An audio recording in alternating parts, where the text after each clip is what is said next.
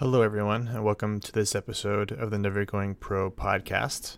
In this episode, we sat down, virtually of course, with Pete Butler and Stuart Lamp to discuss some exciting events and partnerships between Zwift and USA Cycling.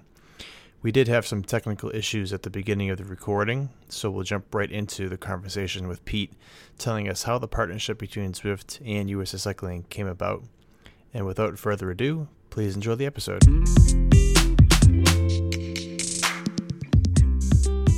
Tell us a little bit about how the partnership between Dirt, Indoor Specialist, and USA Cycling started up, how the conversation began. Sure. It's, you know, we're in the midst of an interesting time, which created circumstances where we needed to find new ways to fill the holes and gaps in our life that were created by a mass quarantine. Mm-hmm. So we wanted to provide an avenue for fitness and to include the USA Cycling membership. When we look at folks like, you know, Chris, Shane, you, and myself, we've been on Zwift a long time. Mostly me though, right? That's right. Mostly you, because you're the fast one of the OG. Yeah, right. And you have the fewest friends, so you need Zwift. That's very true. So all right, carry on. As we looked at, you know, what can we do to bring folks along, and, you know, the dialogue started in the fall. USA Cycling was making inroads with Zwift.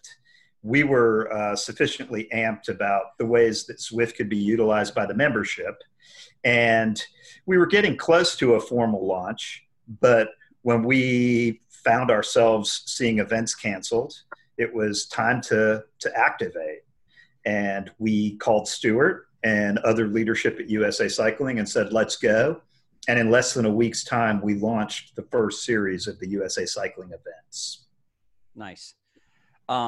So Stuart, tell me a little bit about what your thoughts on this were when Pete reached out to you. Well, you know, we had these discussions, as Pete said, starting back, I want to say November or December timeframe.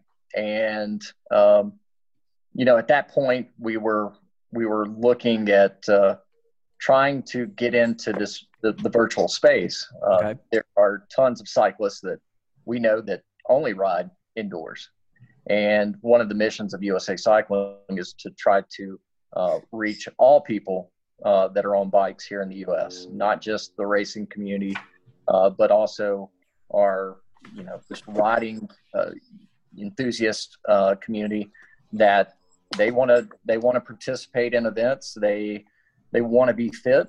And so, you know, we looked at this as a great opportunity, and you know, clearly this pandemic has kind of accelerated where we wanted to go with this, and luckily we have people like Pete, like, you know, Indoor Specialist and other groups that are involved that have really stepped up to help out and partner with us to do some cool things, and get a draw. And so, you know, we want to, you know, take this a little bit further, and so we've created a specific series that will roll out this next Wednesday officially. Okay. For points and prizes. And that's something we're really excited about, because it's our first foray really into, you know, trying to engage and create competition through a virtual platform such as Zwift. So two things. One, I don't trust anything you're saying, because if nobody's watching, you can't see that he's talking about cycling, but he's wearing a shirt that says run. Like, I just immediately trust nothing. Because I think his true self is a runner. And secondly, is like, if we're launching this, or can we get the inside track on cheat codes? Like, is there a way for us, like left, right, up, down, enter, that we can somehow get like a 20% draft, 50%? Just saying. I gave that code to Badger, and it already made it to you. That was confident. I know. That's right. Hey, I won my first race in a while last week, so it was good. Write that down, folks. Yeah. Wow. Okay, I would use a cheat code. It would actually allow me to do better. So that's good. Yeah. How have you felt like the overall kind of acceptance of the events, and have you felt like they're going the way that you want them to so far? I know obviously like the big thing starts next week, but there's been some USA Cycling, like, you know, Datter Day and ODZ, they've done some things. Have you kind of gotten what you want out of those events so far? Yeah, I think so. I mean, we've created a, you know, for one, there's been a very high buzz, you know, to this. So, I mean, you know, everybody's excited about this. We've seen a lot of engagement from, you know, the community, people who weren't necessarily excited about indoor riding heading into this pandemic have now started to really embrace it. Mm-hmm. And I think too, you know, I mean, you know, just based off of, you know, this past week, you know, seeing some of the comments in social media and seeing some of the engagement that we've had, you know, if you follow USA Cycling's Instagram, you've seen several people posting up their rides and really excited about what happened on Wednesday, but that's just one part of it. You know, as you mentioned, there are other rides that take place throughout the week that we partnered with groups on. And that has been, you know, exciting. And I, you know, for us, we've definitely, we wanted to create something that kept people motivated. You know, mm-hmm. This is a difficult time for everybody. We know that the USA Cycling membership that was, you know, that had already purchased their license and had geared up for an entire race season. You know, this is extremely depressing for a lot of those individuals to go into this and see their race seasons may, you know, be severely impacted, if not all their race season, depending on where they're located in the country. So sure. to give those individuals something to do has been great. And the response has been overwhelmingly, you know, positive. Well, you guys can't see it, but about 6 weeks ago, I bought a gravel bike, like this awesome gravel bike. And I was like, I'm going to start doing, because I signed up for the Dirty Kanza. So I've been doing a training plan, which ends next week for the Dirty Kanza. And it's now in September. So I have a gravel bike that I've ridden 3 times for a total of an hour altogether. My wife's super happy about that expense. Wow. So that's good. But it's a sweet looking bike that I've never ridden. That tells a lot to me about you, Chris. I mean, you buy a gravel bike and your first event you sign up for is Dirty Kanza. Nah, it's fine. That's fine. Awesome. Hey, actually, I wish I did all that stuff on purpose. My road bike that's on the trainer behind here, I bought it and my first ride was a Century, because I was like, well, hey, like I'll be comfortable on it after 100 miles.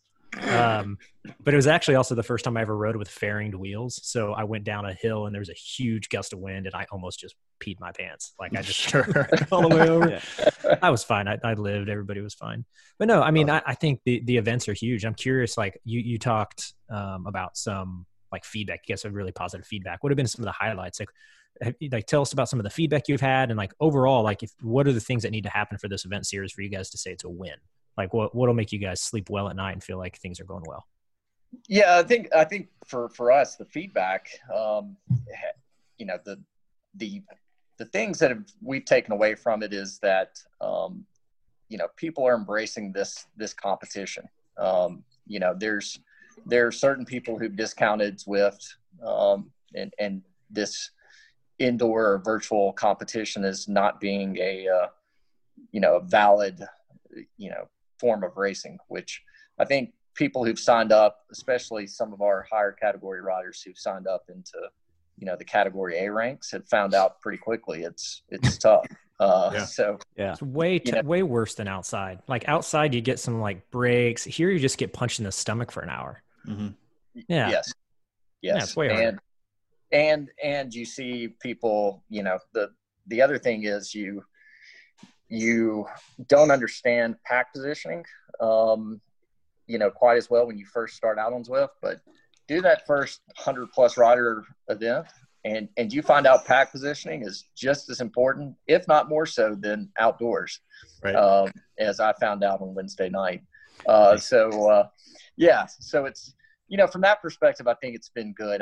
You know, and again, I think just having people engaged and excited about, you know, something right now is a huge plus, because there's just all this negativity unknown fear, anxiety that's going on around the world.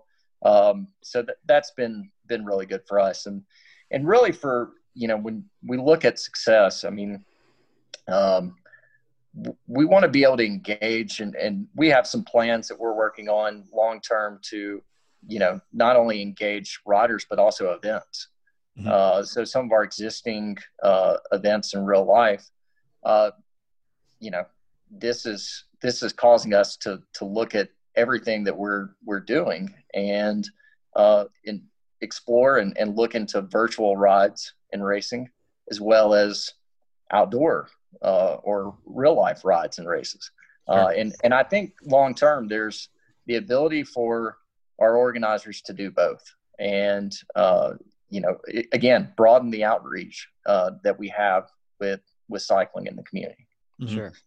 Some of the other things that we've been hearing as well, because I've been getting a lot of questions, is how do I find my tribe? Because going and just riding it's great. You get a rush. It's wonderful. But they keep hearing about, well, what's this thing, Discord? And how do I communicate there? And how do I understand Zwift Power? And where do I find the latest information? So doing things like building guides for how do you access Discord? How do you find your tribe? Who's riding when you're riding? How do you talk to them? What is Zwift Insider? How do you leverage that to learn more? Things like that. And then what are the best rides and races to be a part of? I get in some races and it seems like nobody's there. I go to other races and, well, I'm dropped right out of the gates. So what's going on? So we're trying to, you know, short circuit that process for them as well. I mean, we've had years to learn it. I mean, years of bruises and like, what, why is this? Why is that? How do I get the Tron bike? What is that? How come I can't ride Everest yet? All of those, or excuse me, Alpe d'Zwift. Yeah. Why didn't I get, you know, the Tron bike when I finished the Everest challenge? Right. Exactly. Don't ruin it. Don't ruin the secret. At the top of all these lists, at the top of all these lists, just say, don't move to the West Coast. As far as finding tribes. Cause it's like, it is so much harder out here because we're kind of spanning. Like, honestly, it's if I'm going to get on and do a race, it's more likely I'm racing versus people in Australia and Japan than it is anywhere in the US. Because you're 3 hours later than the East Coast time. Right. Yeah. Right. Yeah. And so I once when I was in central time zone, got up and helped pull a buddy up a climb during a race. I was up on my bike at like 4:15. Now, of course I rode terribly because, you know, it was 4:15 in the morning. I did that once. Really? What? Was that why though? Really? You just didn't train enough for it. Yeah, it's because I was a wuss. Yeah, that's what it was. Yeah, yeah. And the, you know, I was in that race. I believe we dropped you, dude. I think all I remember on that race is Sterney passing me on the way down. And I was like, freaking believable. Yeah, I think he passed me on the way down too. Yeah, I was like, I'm out. I'm never racing with these Coast guys again. I was tired, and I have enough excuses to not feel bad about my performance. I'll say it that way. Sure, but well, no, it's hard. Everything you're saying is really hard. I mean, finding your tribe outside's hard enough. But then you enter like a nebulous world of online racing. And I mean, you know, all cards on the table. I don't race frequently. I'm like one of those ghosts on Zwift that is often, I'm actually on trainer road, but riding Zwift. So don't tell Shane. But you know, occasionally I'll just like hop into a race and I really just, I mean, I know some of the big races and I like, you know, like the classics are really fun.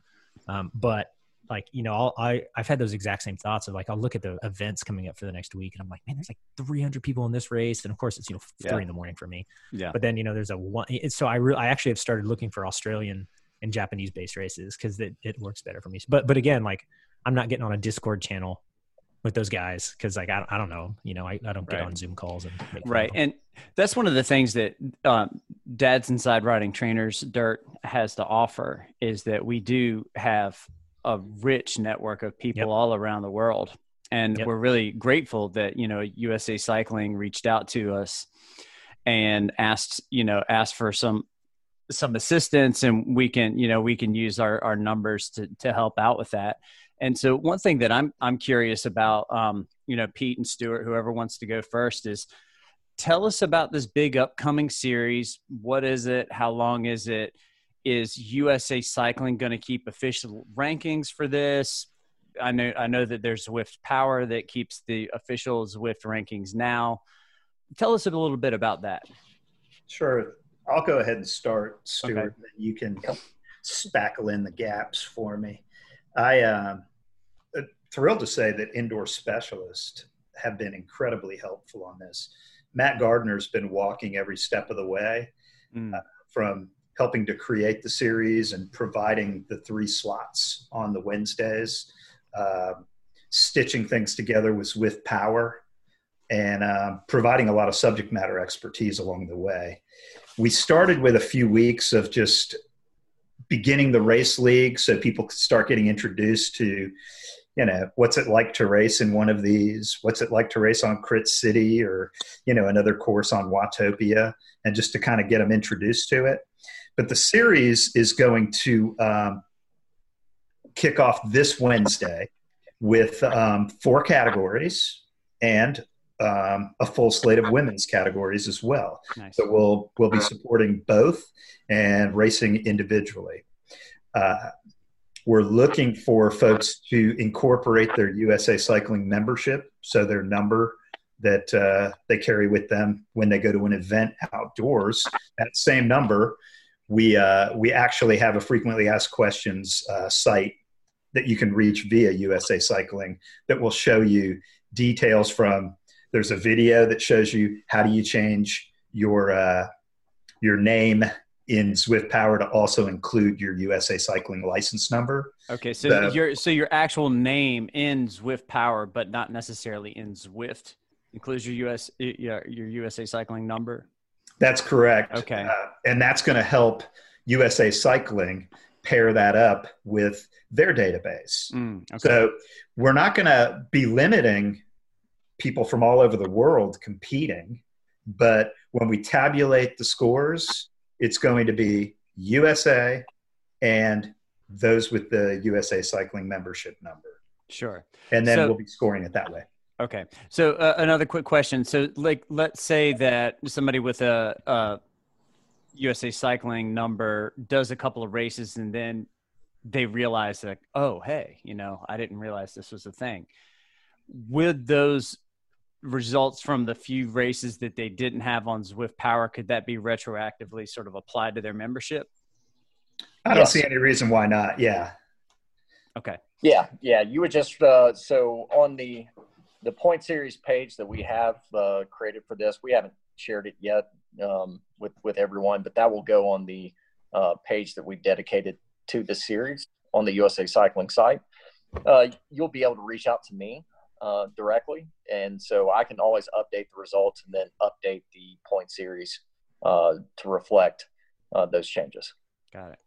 So you're going to give you're okay giving your personal cell phone number out to the 1,500 or 2,000 people that listen to each podcast with us? It's no big deal. Absolutely. I give them Badger's cell phone number every show.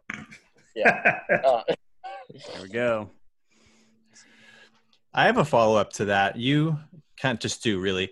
And this is going to make me sound bitter a little bit too, but well, we already knew that about you. Yeah, that's your MO. That's just my MO. So I've been involved with Zwift as a coach really since the beta. And I was probably one of the first ones ever to use it for like structured workout exports, leading group workouts, group rides, races, stuff like that. And I actually work for Zwift now too, developing their training plans and their programs. So I guess like what took you guys so long to kind of realize that this was a huge potential that you guys were potentially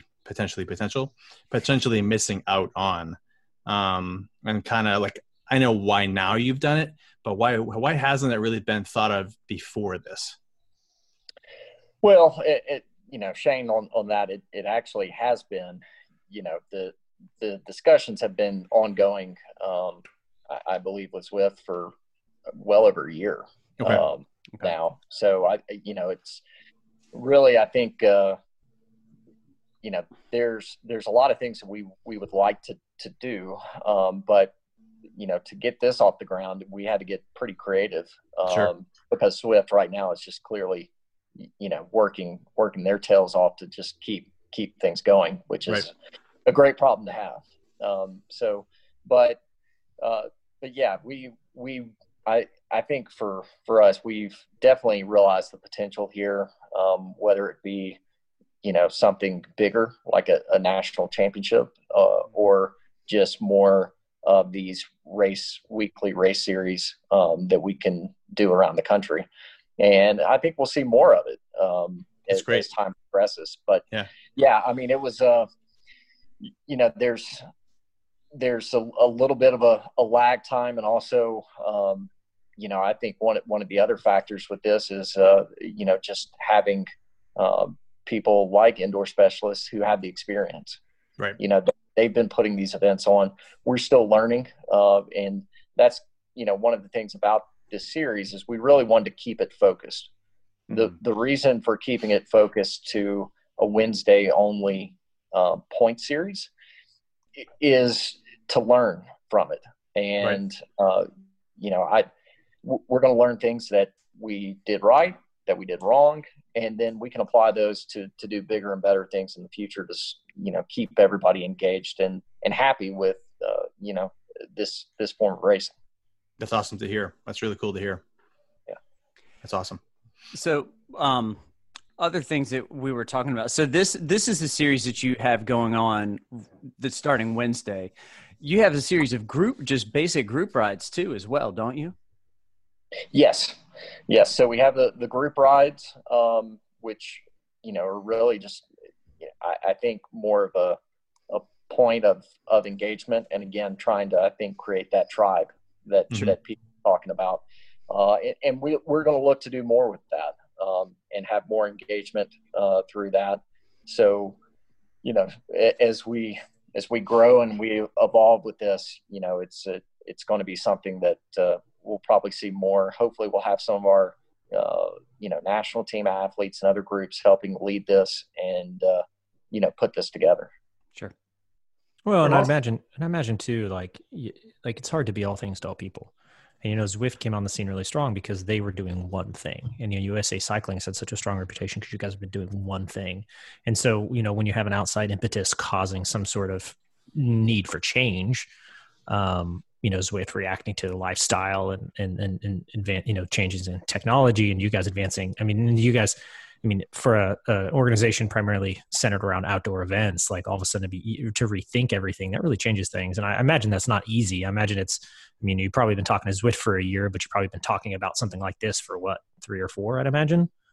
So I can't, you guys are speaking about it with such ease, but I imagine there's actually 200 hours of staff meetings behind all of this that make you want to pull your hair out. I don't imagine all this is, easy. No, it's definitely not easy. And I think to, Pete and Ken and everybody who's been involved helping on the back end, that has made it a lot easier than it ever would have been. I don't think, quite honestly, I don't think we could have executed this as quickly, as we have, without the support. So, and the exciting thing about this is I think we get back to this tribe. I think I told Pete that this has been a refreshing project to work on because everybody's come together on it. And, we don't always have those types of projects. So from that perspective, it's been fun because everybody's been committed to helping each other out and do something that we think is going to be big. But we also think it can be bigger, and with the right support, it definitely can. So, that's whether that's the, Indoor Specialist role or whether it's, Zwift Live or just all the components have come together to try to get this, off the ground and make a big deal out of this. It's come together extremely quick, and we're very thankful for it. We're in the midst of a global communal disruption like we've never seen. Mm-hmm. and we're all in it together. Yeah. And I think if there's been a common theme, it's that we have all joined forces. Mm-hmm. Folks that we're off doing our own mission and focused on our own thing. So as unsettling and stressful as this is, the fact that we're in it together is creating a real opportunity for growth and learning and transitioning to something new. I've been beating the drum about Zwift for a long time. It was 3 years ago. And by the way, I was one of the beta guys too. Mm-hmm. I just didn't buy into Zwift and like commit completely to it until about 3 years ago when I had a friend and teammate who was hit by a car and died. Oh, man. Steve Reeker. And it was, then I found out that my wife and children were fearful every time I went out and rode alone. Yep. And the only time that they were comfortable was when I was in a group. And that's when I said, well, I need to go headlong into Zwift. And we had that buy-in. And it was like, let's go. But I've been talking to Stuart and lots of people in the race community for years. And they're like, you're crazy. Why would I ever get off the road and get on Zwift? So now I'm hearing from people who said, I will, quote, never, ever ride a trainer. And they're falling in love with it. But it's not just because of the platform. Zwift has a great platform.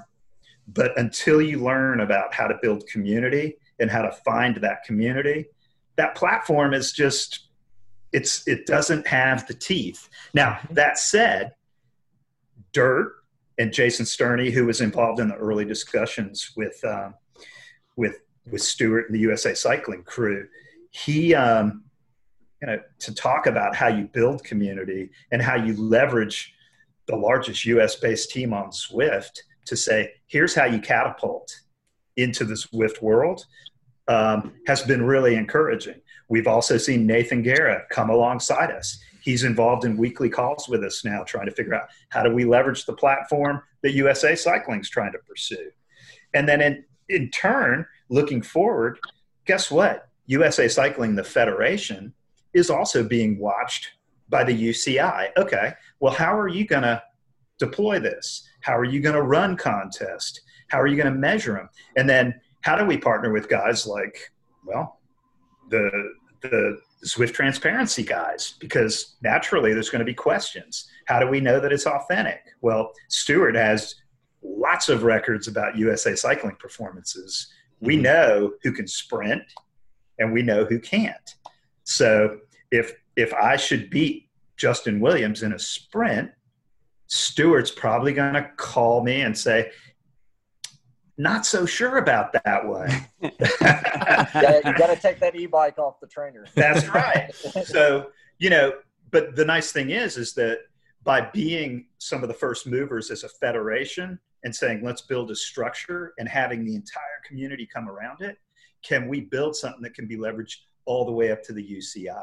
So we're trying to think about, how can we be helpers? I mean, did you see the Mr. Rogers movie? In the midst of a crisis, look for the helpers. Mm-hmm. So my role is, how do I bring together all the right people so that we can deliver for people who want to stay fit, who want to get their racing, you know, itch scratched, manage group rides, build a community, and have all of that fed. So we want to be helpers, but not just to the USA Cycling membership, but all the way up to the UCI that says, okay, well, how did you do that? How did you make that work?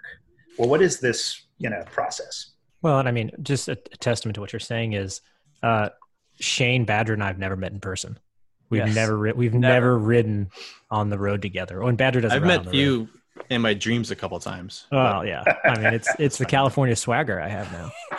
It's those clear frame glasses that just I didn't wear them for you today. And a beanie on a 70-degree day. Oh my God.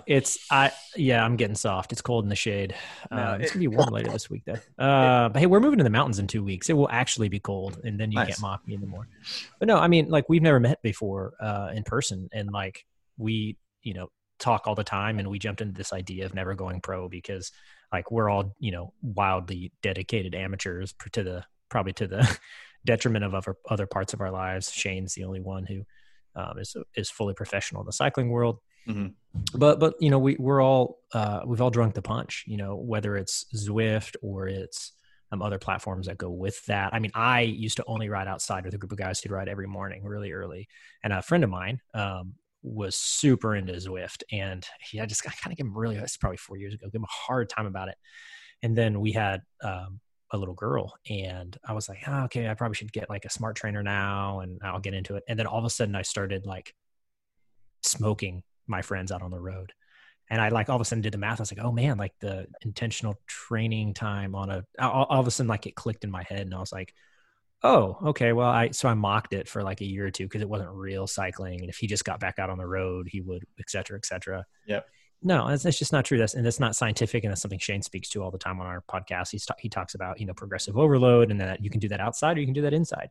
Mm-hmm. And you're definitely, you know, one of the best episodes I think we've done is talking about the transition between inside, outside, and how it's really more of an issue of skills and a mental issue than it is a physical issue. So, I mean, if you realize that, then all of a sudden the idea of UCI and USA Cycling Federation, like those like sponsored competitions on a virtual platform make a ton of sense.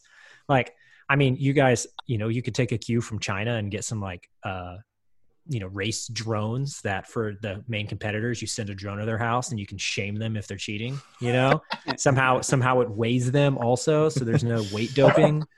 I'm just saying, just think about it. I'll pilot one of the drones. I don't mind. That's a good point though. I think yeah. That's a good point. Like the whole esport. Cause obviously esports is becoming very, very big industry, very, very big money. And not a surprise that, you know, outdoor events, especially road events, are dying a pretty slow death. So just from a business perspective, I mean, I think it makes a little bit of sense to potentially invest in esports to then hopefully grow that segment for cycling, potentially then make more money just for USA Cycling and UCI and all those other people. Mm-hmm. Plus, like, I don't know if you guys have looked into CVR. Have you heard of CVR? You might have heard of CVR, Pete. But CVR, yeah. I mean, they did it the best, probably better than anybody else has done so far, in my opinion, in terms of live streaming and getting people involved in the community. Then, you know, Frank Garcia made a boo-boo and he went other ways. But I used to race CVR, and that was some of the funnest races I've ever done. Talk about motivation, talk about, you know, getting people kind of, you know, butts in the seats to watch a live stream for 60 minutes, 45 minutes.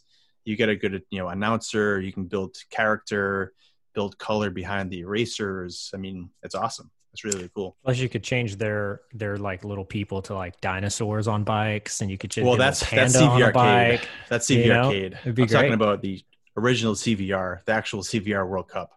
Hey man, the reason you know that's going to be successful is because right now ESPN is broadcasting professional athletes playing video games against each other, and people are watching that. Yeah. So if people are watching that, then people are for sure going to watch their friends race on bikes. Yeah, I mean, look at like League of Legends and PUBG and Fortnite. I mean, well, granted, the video games are huge, you know.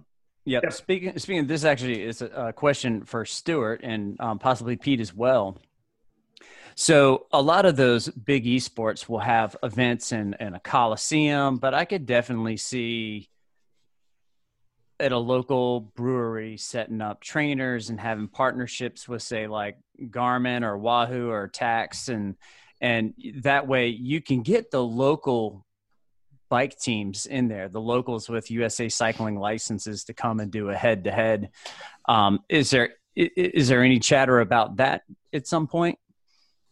Yeah, no, I think definitely there's been discussion on that for sure. And, you know, similar to we all saw what Zwift did at the Road World Championships. Mm-hmm. So, you know, that was a very successful engagement program there at a live event. But, you know, this could be done even – you know, when we're looking at this doesn't have to be at a live event. You know, you could have a large scale gathering, and it could be a weeknight for that matter. And if it's advertised correctly and you know, you can get a draw, then I definitely see that as being, you know, another aspect of this that we can do.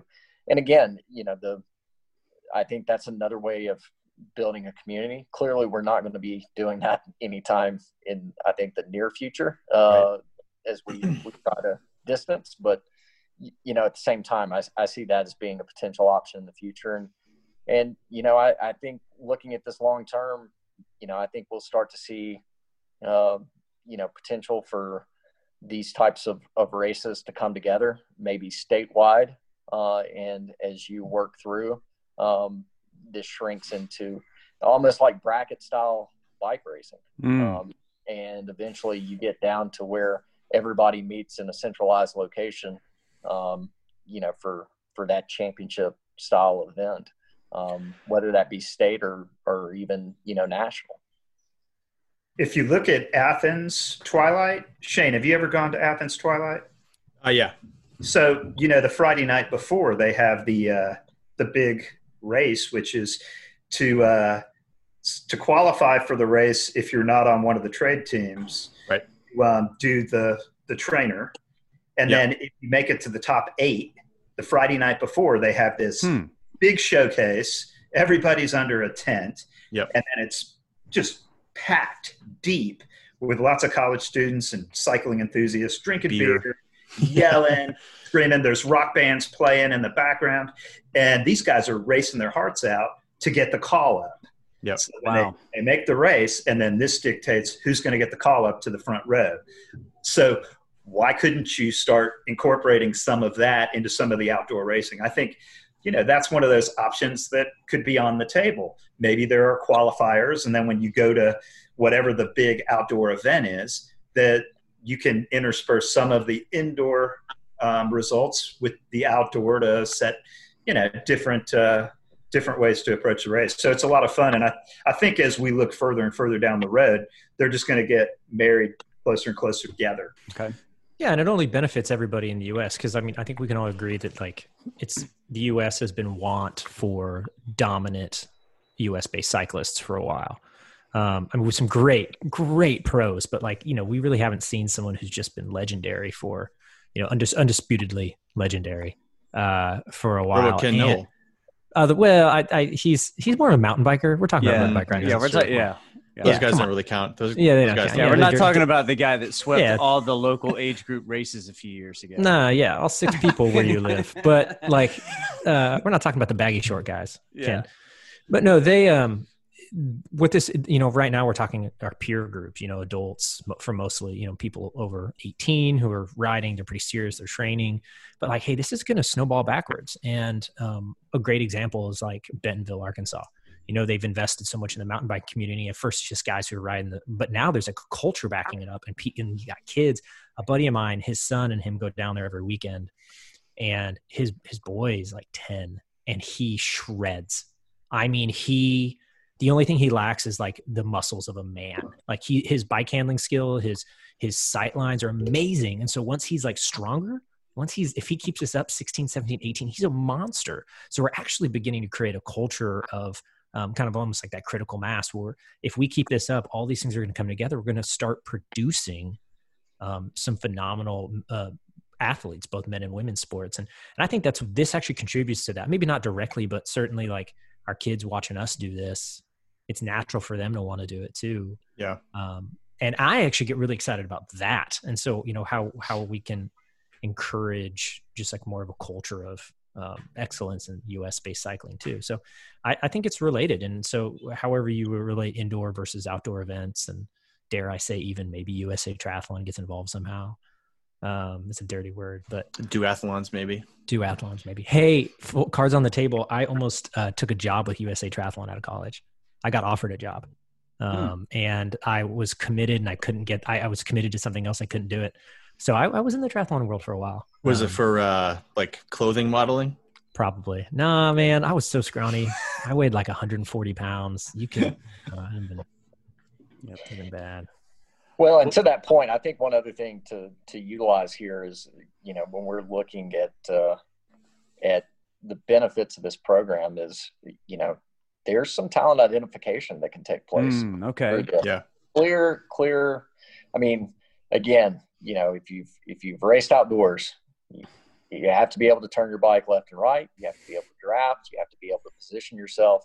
Those are all things that you have to learn. You can't just you know, have that innate ability. Some people actually do, I think, have that, but you know, there are a lot of people that you see on Zwift that, you know, if everything checks out and it's accurate, there's some serious horsepower in some individuals that we never, nobody would have known, mm-hmm. because they may, like Pete said, you know, people aren't necessarily going to go outside and take risks to ride if they've got a family or they've got, you know, family concerns. And so, you know, this is another aspect and platform to, you know, gather that. I mean, if you follow the story of, you know, I take somebody like Ashton Lambie, who came, I mean, yes, he wasn't riding on Zwift, but somebody who came from a completely, you know, different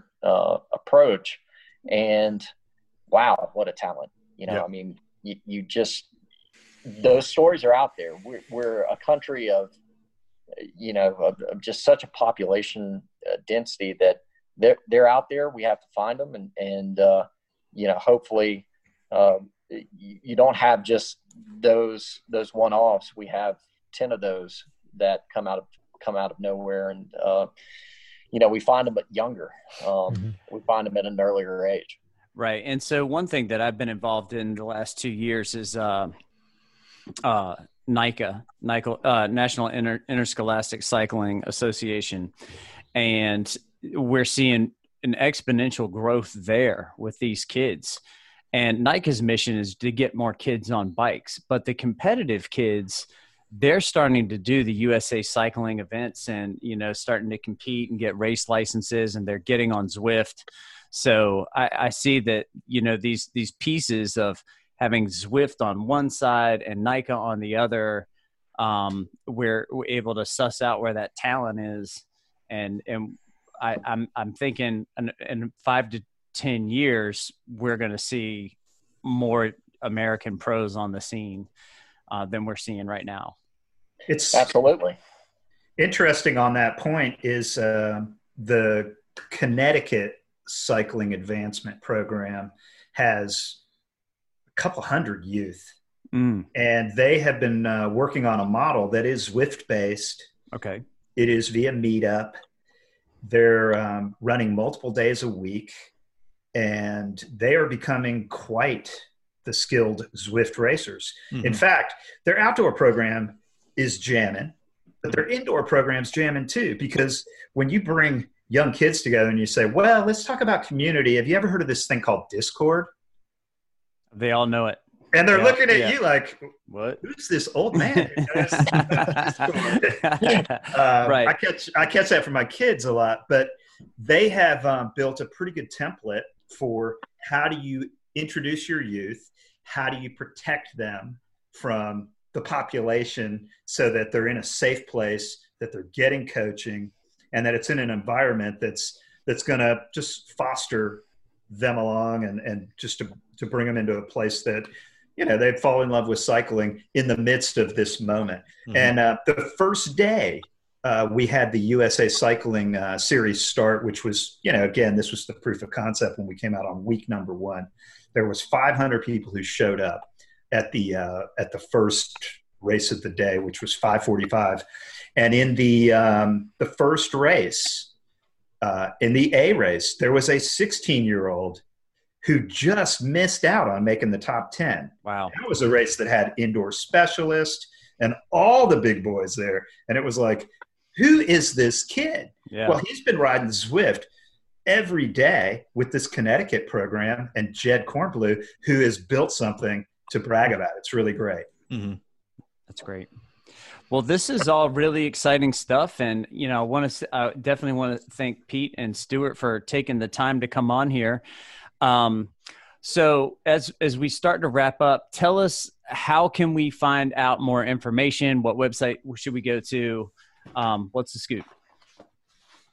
Yeah, so we've got a page that we've dedicated to this. We're going to be highlighting that more this week on USA Cycling. On the homepage, as well as through our social media channels. So stay tuned. Clearly, like any other event, you'll go to register for it through the companion app and get signed up that way. And we'll have some more engagement coming out shortly for that. So stay tuned as we get these details. Thank you so much for listening to this episode of the Never Going Pro podcast. And I'm going to steal Badger's line and say, we'll see you in Watopia. Bye, everyone.